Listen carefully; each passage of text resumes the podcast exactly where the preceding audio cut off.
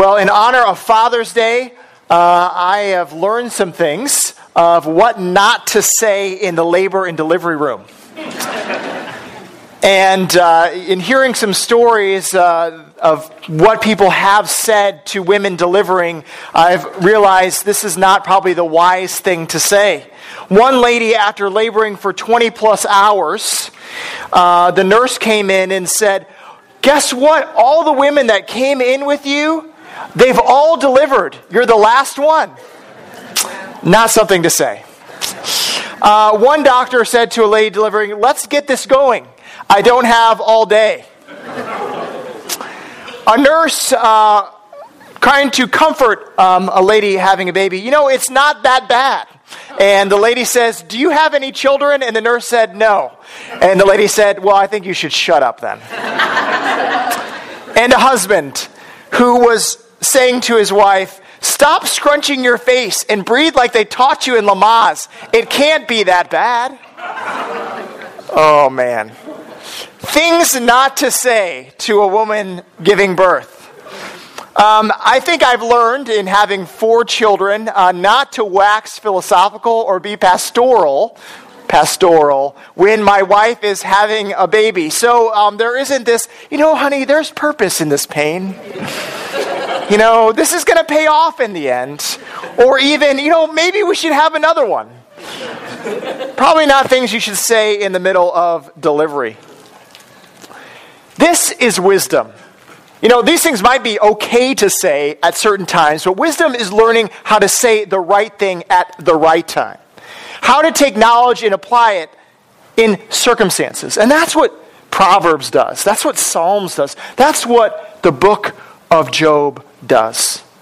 You know, these statements might be true, but are we saying it at the right time? And we are going to see that today. A person that is suffering. And in the person that's suffering, what not to say and what to say. So in seeing Job's life and seeing how people respond to him, we are going to learn what not to say and what to say. So I encourage you, if you have a Bible, everyone probably should hear, 418 in the black Bibles that are in the back. It's Job chapter 4. It's kind of like in the middle of the Bible, a little bit before the middle. So if you've gone to Psalms, you've gone too far, go back. Okay? So Job chapter 4. We're going to be looking at 4, 5, 6, and 7. If you're worried that I'm going to read all that, I'm not going to skip around in that time, but I'm going to look at chapter 4, verses 1 through 11. I'm going to read that to you right now. Then Eliphaz, the Temanite, answered and said, "If one ventures a word with you, will you be impatient? Yet who can keep from speaking? Behold, you have instructed many, and you have strengthened the weak hands. Your words have upheld him who was stumbling, and you have made firm the feeble knees. But now it has come to you, and you are impatient. It touches you, and you are dismayed. Is not your fear of God your confidence, and the integrity of your ways your hope? Remember, who that was innocent ever perished? Or where were the upright cut off? As I have seen, those who plow iniquity and sow trouble reap the same. By the breath of God they perish, and by the blast of his anger they are consumed. The roar of the lion, the voice of the fierce lion, the teeth of the young lions are broken. The strong lion perishes for lack of prey, and the cubs of the lioness are scattered." The word of the Lord. Well, if you're just joining us, welcome. We're going through the book of Job. We know this character Job is described as the greatest man of the East. And what we've seen to this greatest man of the East in the land of Uz, Job has lost many things. He's lost his wealth, his sheep and ox. Those have been taken by others. And then his 10 children have died in a house that collapsed on them. His wife has left him. He has sores all over his body, so he's not even be able to around the people he is in his community because he is unclean. And he is by the trash heap. He has lost so many things. And we've learned that in Job 1 and 2 that there was this cosmic court that Job was not privy to. And in this cosmic court was God and what is known as the accuser or the Satan. And this accuser was trying to argue to God, you know, the only reason people love you, God, the only reason people really care about you is because you give them stuff. You're just their sugar daddy. And that's how it works. You give them stuff and then they respond in love. But if you take away their stuff, they won't love you. And Job says, God says, well, have you considered my servant Job? And he says, well, let's see. And then this experiment takes place where Job loses all these things. And this is God's witness to see if this is really true. A person will love God not just for stuff, but for who he is. And then we see in chapter 1 and 2 that Job responds in success. I love God. I will not sin against him. I will not curse his name. Though he gives and he takes away, blessed be the name of the Lord. And the thing is, we think, okay, this is Job, right? This is, if people have any understanding of Job, you have understanding of Job. This is usually where we camp out, these first two chapters. But the thing is, there's 40 more chapters. And in these 40 more chapters, we start to get kind of Job playing out this suffering in his life and dialoguing about it. Someone that did not know and was not aware of what happened in this cosmic place. Now Job is trying to work it out in his life. And the question is not by Satan, why is he righteous? Now the questions are coming from other people. Are you, Job, righteous? I like to call it 4 rounds with friends. Okay? 4 rounds with friends. On top of losing all of this stuff, you know, his kids, his family, you know, his wealth, his home, all of these things, now comes 15 plus, 20 plus chapters of friends beating on Job. If you thought it was bad what he got there, now it just gets worse. And we see in these 4 rounds of fights, 3 of his friends, Eliphaz, Bildad, and Zophar, they have speeches against Job. Eliphaz and Bildad, 3 speeches. And then Zophar, 2 speeches. And then there's this guy that is not really a friend, but must be listening in with the crowd and what they're saying. His name is Elihu. And then he speaks for a long time. And he starts jabbing Job with kind of the left hand versus the right, from a different angle. The thing is, all these friends come to Job in different ways, beating him down. They come from tones of, oh, this is my experience, to philosophical arguments, to allegories, to poetry, to right for the jugular, just telling it like it is, to the good cop, to the bad cop. They just come from different angles coming after Job. And the major jab, sorry, I'm left-handed, so I jab with that left hand. The major jab is this idea of the retribution principle. And the retribution principle that they're hitting with constantly over and over and over again is, you know, people that are blessed and get stuff, they are righteous and good. Those that are cursed and things are taken away from them, they are wicked and foolish. So you see, they're just pounding this principle over and over again. Job, you've gotten things taken away from you. You're in a bad spot because obviously you're a sinner.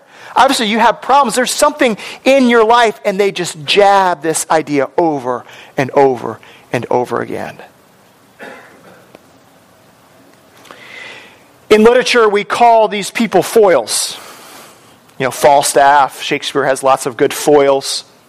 Foils, you know, they kind of shine a light brighter on the object, so on the other character. So by seeing these characters, these 3 friends in Elihu next to Job, we get a better picture of Job and his truth and what he is fighting for. And in fact, we see it because Job responds to each one of these guys. So while these guys have these 3 rounds and some 2 rounds or one round, Job goes every round with them. 8 speeches back to each one of these individuals. And we have to wonder, and the thing is, if we just read Job for the first time and we didn't read the end, we would kind of wonder while reading these speeches and these dialogues back and forth, who's right? Who am I supposed to be rooting for here? Well, I'm going to skip ahead. Chapter 42, at the end, when God comes on the scene, who does God rebuke? God rebukes the three friends. And he says, Job was right. God rebukes the three friends, and Job is right. It's interesting.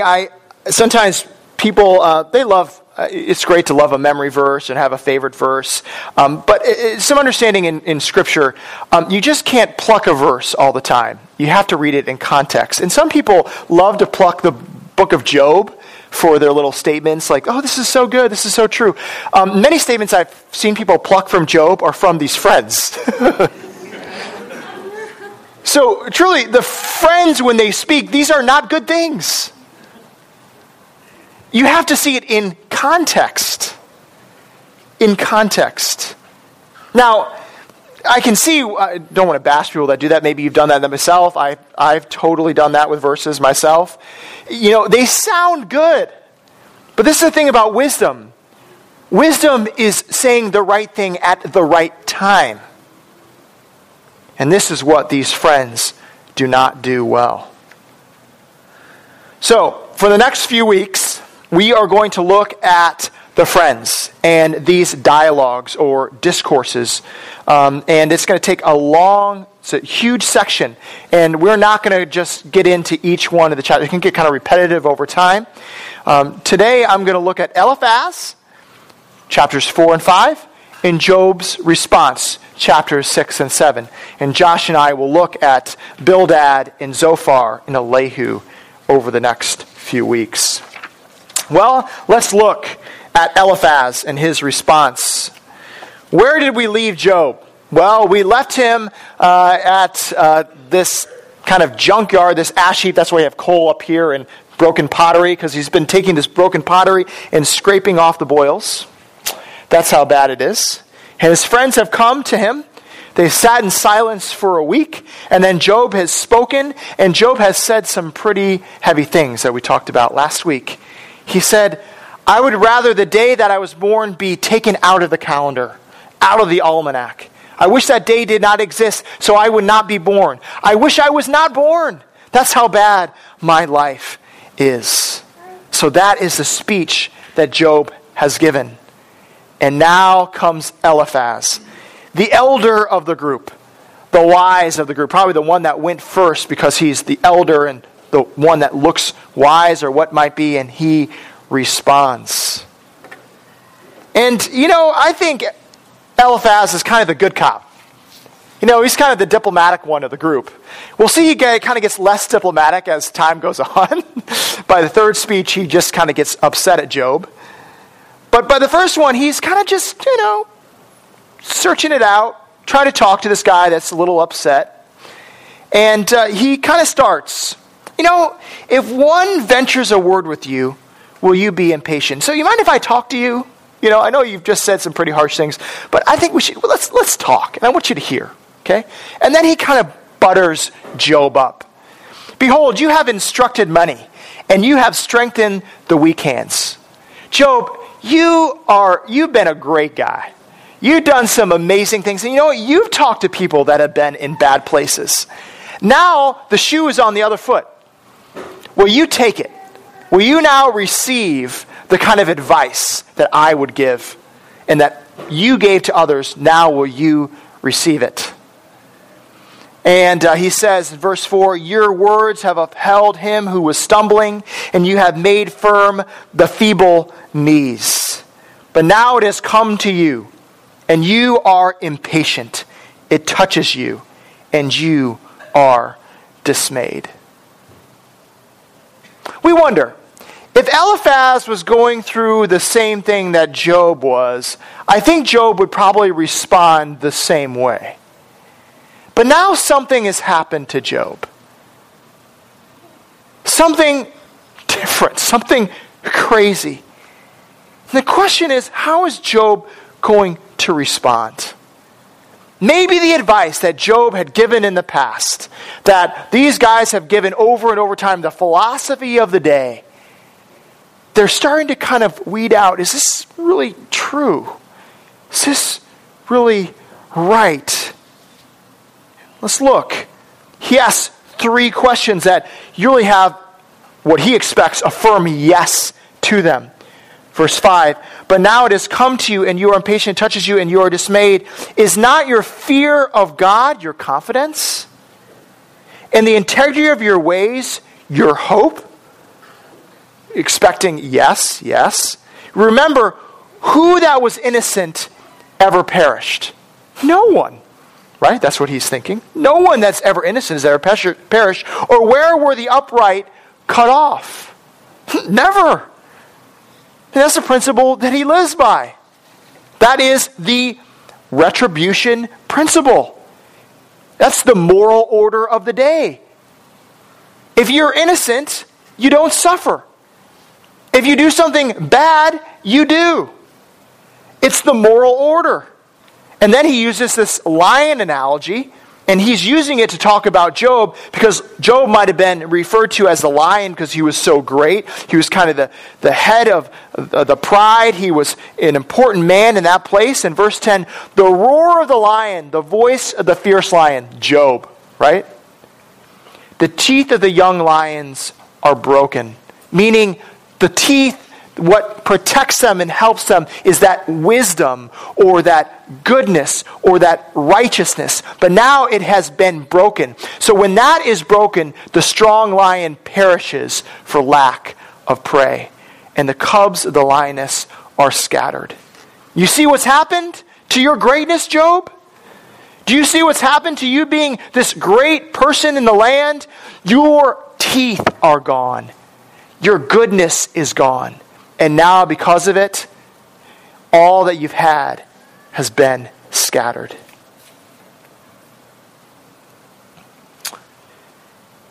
You know, this is a principle that does not just apply in the Old Testament. It's one that even goes into the New Testament.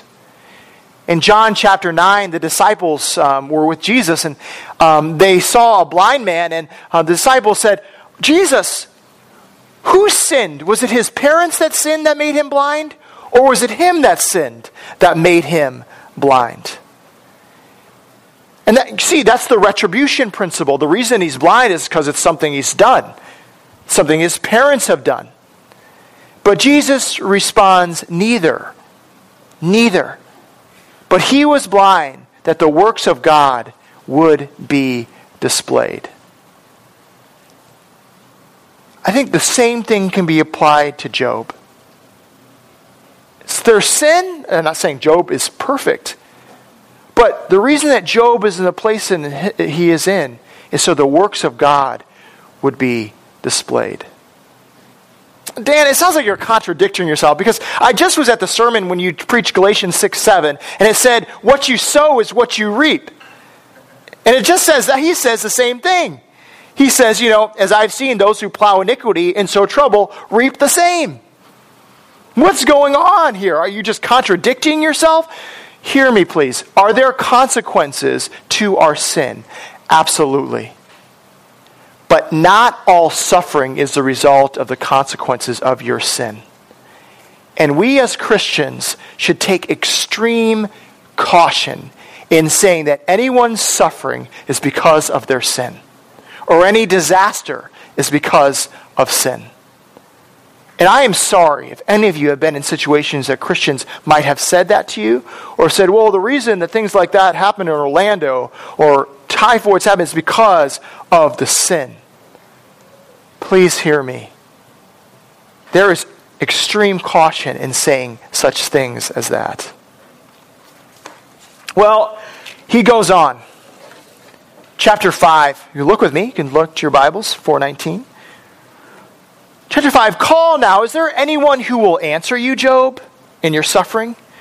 To which of the holy ones will you turn? Are there any of these angels or anyone going to help you in this time? He says, surely vexation kills the fool, and jealousy slays the simple.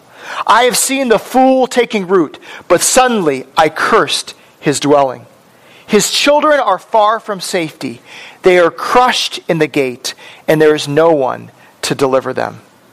Oh, what a biting word here. He's saying, okay, I've heard now your vexation. I've heard your complaint. I've heard your agony. You know what that is? That's talk of a fool. It's just talk of a fool. I've seen what happens to fools. Suddenly they are cursed, and their children are far from safety. They are crushed in the gate. For a guy that just lost 10 children, that word must have been hard. And it is, as much as he kind of couches it in his nice tone, it must have cut right to the heart. A cruel blow.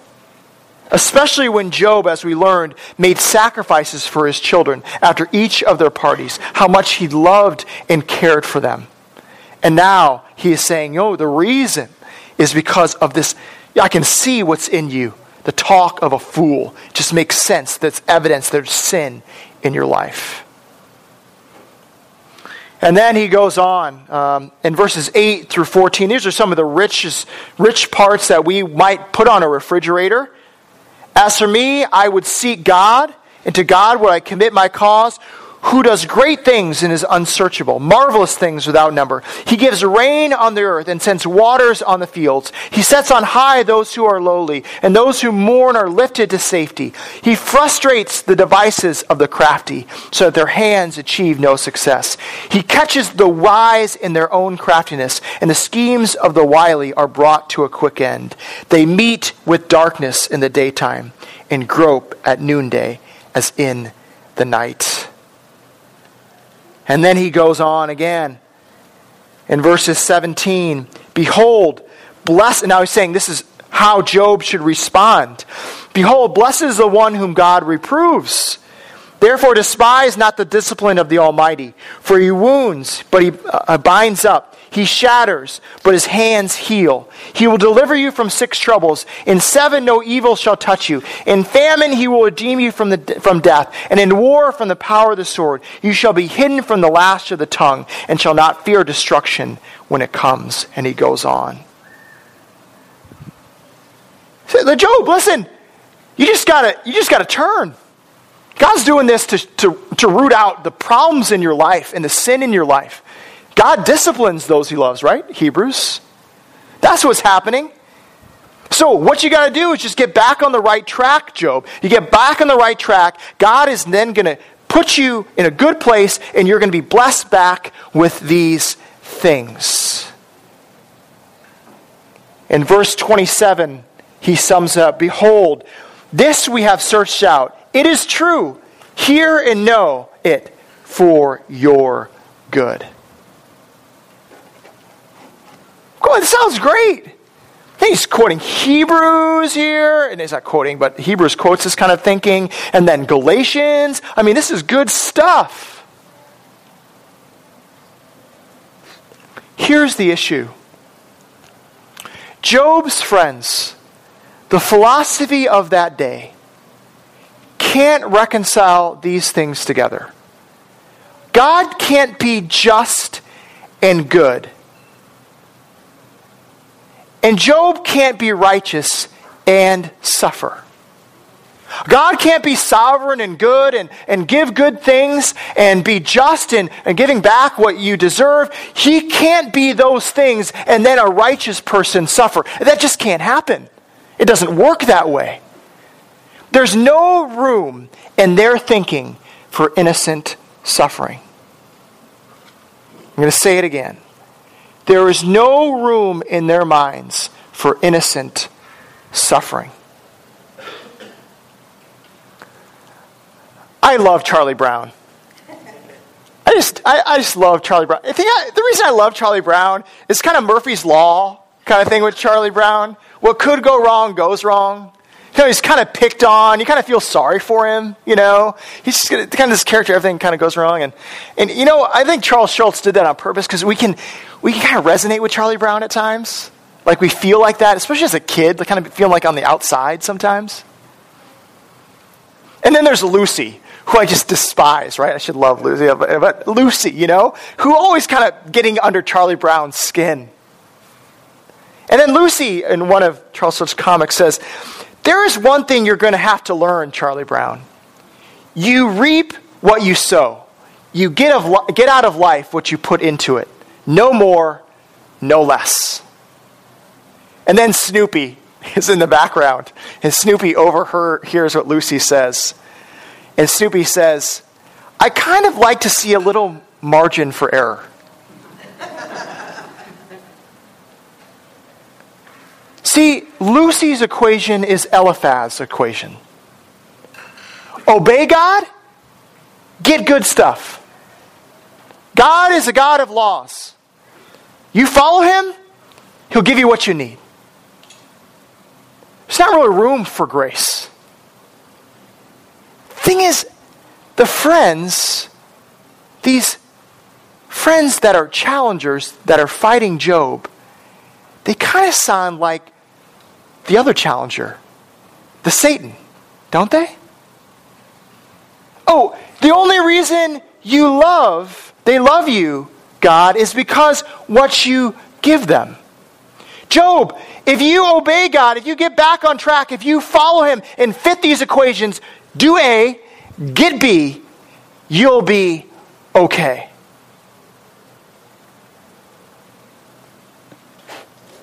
You know, the world doesn't work like that. I'm thankful it doesn't. Sometimes I wish it did. That if I did good behavior, I would get the immediate results for it. But you don't get immediacy for behavior changes. I went to college. Here's a good job. I discipline my kids. Oh, look, how wonderful they are now. I love my boss. Oh, look, they love me back and give me promotions. You see, the world doesn't work like that. And God doesn't work like that in the world in our lives. Hear me, please. God is not into behavior modification. He's not into an equation relationship with us. He's into a dynamic relationship with us. Transforming not just our behavior, but our very hearts. Why does he do this to Job? To press into Job that I am more than this. That there is more to me than just getting things. There is getting me. And he spends all of this time, all of this lament, all of this suffering that Job goes through to see this is the dynamic relationship you can have with me. You see, Eliphaz, he wants to normalize Job's relationship with God. He wants to say, let's just get back on the philosophy that we've lived by. But the thing is, the Bible is trying to show that God wants people to live in a new reality. And Job is living in the new reality. A love of God for God's sake, for who he is.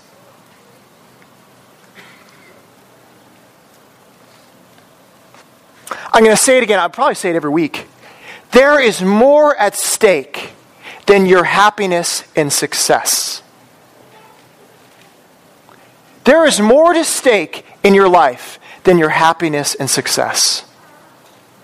It's the glory of God, where the innocent suffer.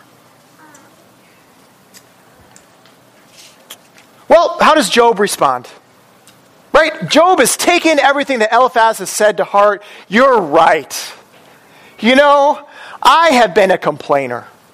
I have been vexing too long. I just need to get with it. I need to realize I need to say, God, you're disciplining me to show me something. I need to change my behavior. Here I go. No more vexation. No more anger, no more of this kind of cursing my day of my birth, right? Job has finally got it. And he is going to respond, right? And here he is. I'm going to read from the Message. I encourage you, if you're confused in Job, I don't always tell you people to read the Message, okay? Message is good sometimes, but I think when reading the book of Job, the Message is it's a version of the Bible. Eugene Peterson, Tremper Longman helped in writing the book of Job and in the Message. You can find it online, you can find it in a bookstore, the Message. But I'm just going to read the Message in Job chapter 7, and this is Job's response. If my misery could be weighed, if you could pile the whole bitter load on the scales, it would be heavier than all the sand of the sea. Exclamation point. Is it any wonder that I'm screaming like a caged cat? The arrows of God Almighty are in me, poison arrows, and I'm poisoned all through. Exclamation point. I'm not just yelling. God has dumped the whole works on me. Donkeys bray and cows moo when they run out of pasture. So don't expect me to keep quiet in this. You see what God has dished out for me? It's enough to turn anyone's stomach. Everything in me is repulsed by it. It makes me sick. He got it, didn't he? Eliphaz, you're right. No, Job doubles down. And he keeps going. Talk of what Eliphaz says is a fool. Job says, this life is hard. It is difficult. I am suffering.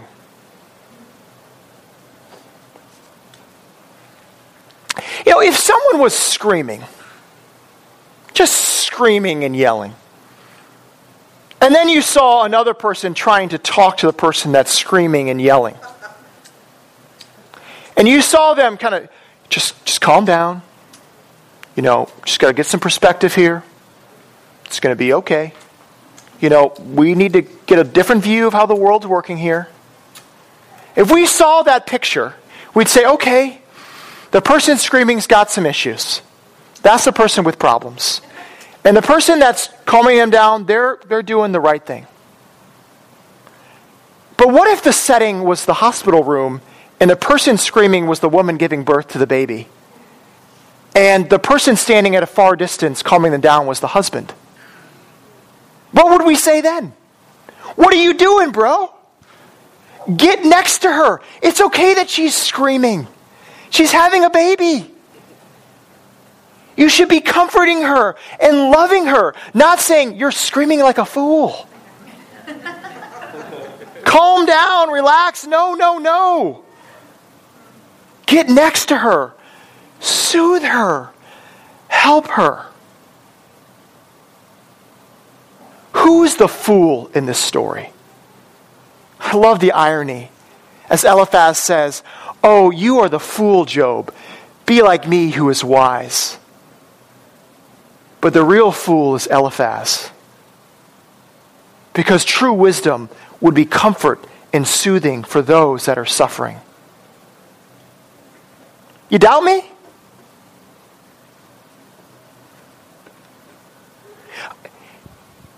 Listen, this is what a king is supposed to look like, Jesus. You're supposed to conquer Israel. You're supposed to be high and mighty. People are supposed to follow you, and Rome is supposed to fall. That is what it's supposed to look like. Okay? And you're off suffering and screaming and in Gethsemane and talking about how you're going to die. Dude, you can't do that. Get a good picture here, Jesus. This is what it's supposed to look like. Get a grip, man.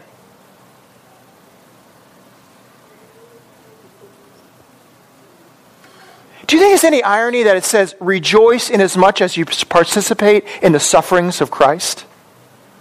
Rejoice inasmuch as you participate in the sufferings of Christ.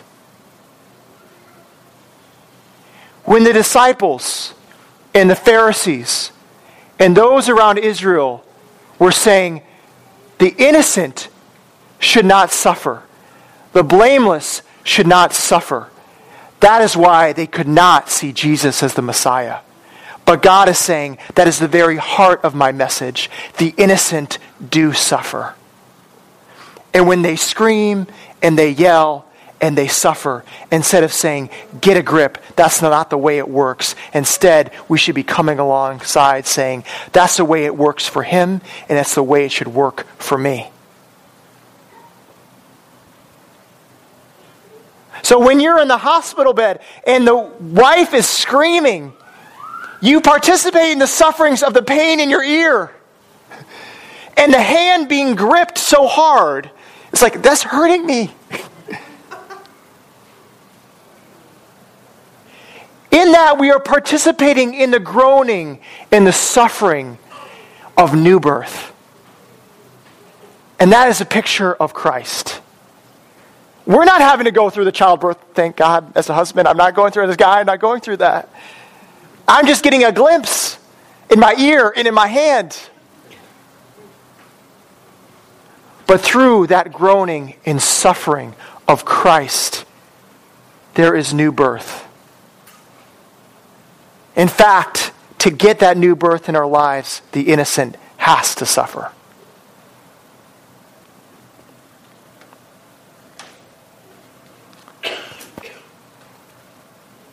And then Job goes on. Verse 14. Sorry, 6:14. It says, he who withholds kindness from a friend forsakes the fear of the Almighty. The brothers are treacherous as torrent bed, as torrential streams that pass away. He talks now about how his friends are responding to him, how Eliphaz is just responded to him. These are friends, and he uses an analogy that are like this. It's like an oasis that forms in the wintertime, has all this water, and people that were searching for water would go to this place to quench their thirst. And then in the summertime, what happens is this oasis, it just goes away. But the people that are journeying, one of them says, oh, wait, we're almost out of water, but I remember there's this place over here. We'll go get water over there. And they go off track and use the rest of the water that they have to get to this place where there will be refreshing, and they find out there is nothing there. And they've used all their water. That is what you're like, Eliphaz. That is what kind of friendship you are. I thought I was going to have someone that would comfort me and help me, but instead I receive nothing. You are like a false oasis. I'm so glad that when people are suffering in my life, I respond so well all the time. I'm so good. I'm amazing at responding really well. 6:21, it says, for you have now become nothing, talking to these friends. You see my calamity and are afraid. I think this is maybe your response. It's sometimes my response when I see people suffer. People have to be happy, okay? I want to make sure people are okay. And if they're not okay, that's kind of ruining my vibe too. And I get uptight. Okay, I'm afraid that I have to actually venture into, there is suffering in this world, that I might have to be a part of this too. There's just this need to make everyone okay and be fine.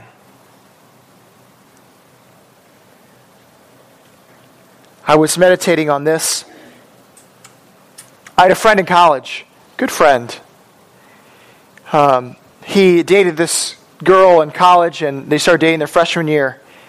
And he was determined, it's D.C. and GW, so he's going to be president of the United States. This is going to be the first wife. He's going to get married. They're going to live the political life together, all these kind of things. He had great dreams. He interned at the White House and all these things. And I remember his senior year, second semester, this girl, my friend too, broke up with him.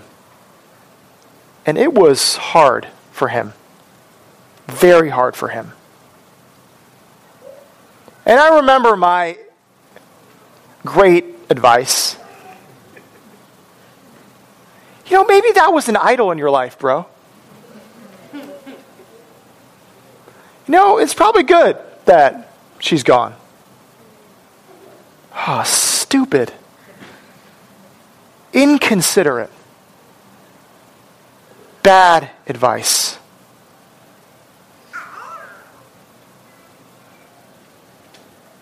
Eliphaz, one of the things that he says, Job, God is so big, you are not. Even his servants, he puts no trust in. You think he cares? Here's the thing. Even though God is huge and he's big and he's separate and he's grand, he cares about his servant Job. Even though he is vastly greater than Job, he cares about his servant Job. To even come down and speak to him and rebuke his friends and say, Job, you are right.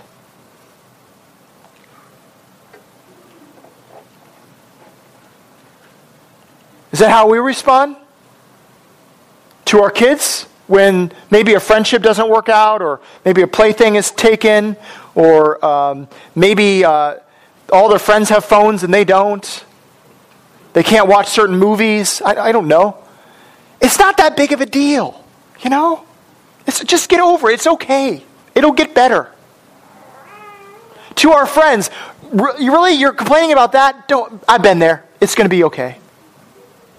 Our spouse, really? You're continuing to complain about this? Not that big of a deal. If the God of the universe can say it's a big deal to humans, to us like us that are so small, can we not think that our kids, our spouse, and friends, what they're going through is a big deal? And be with them in it. And love them in it.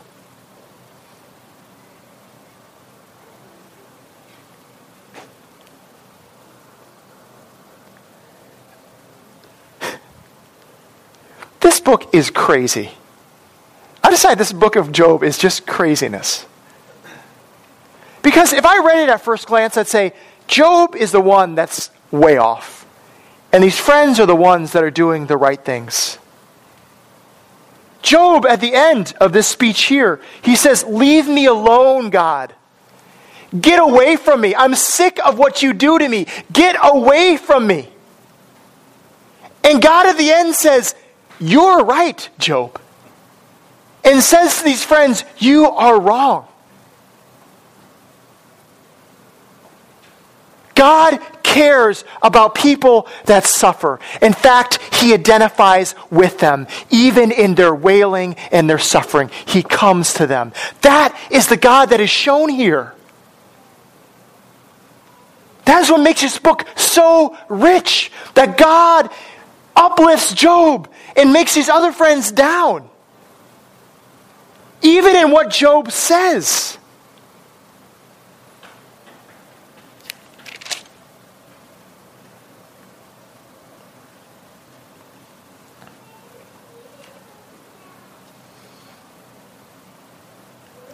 Verse 7, chapter 4. Remember, who that was innocent ever perished?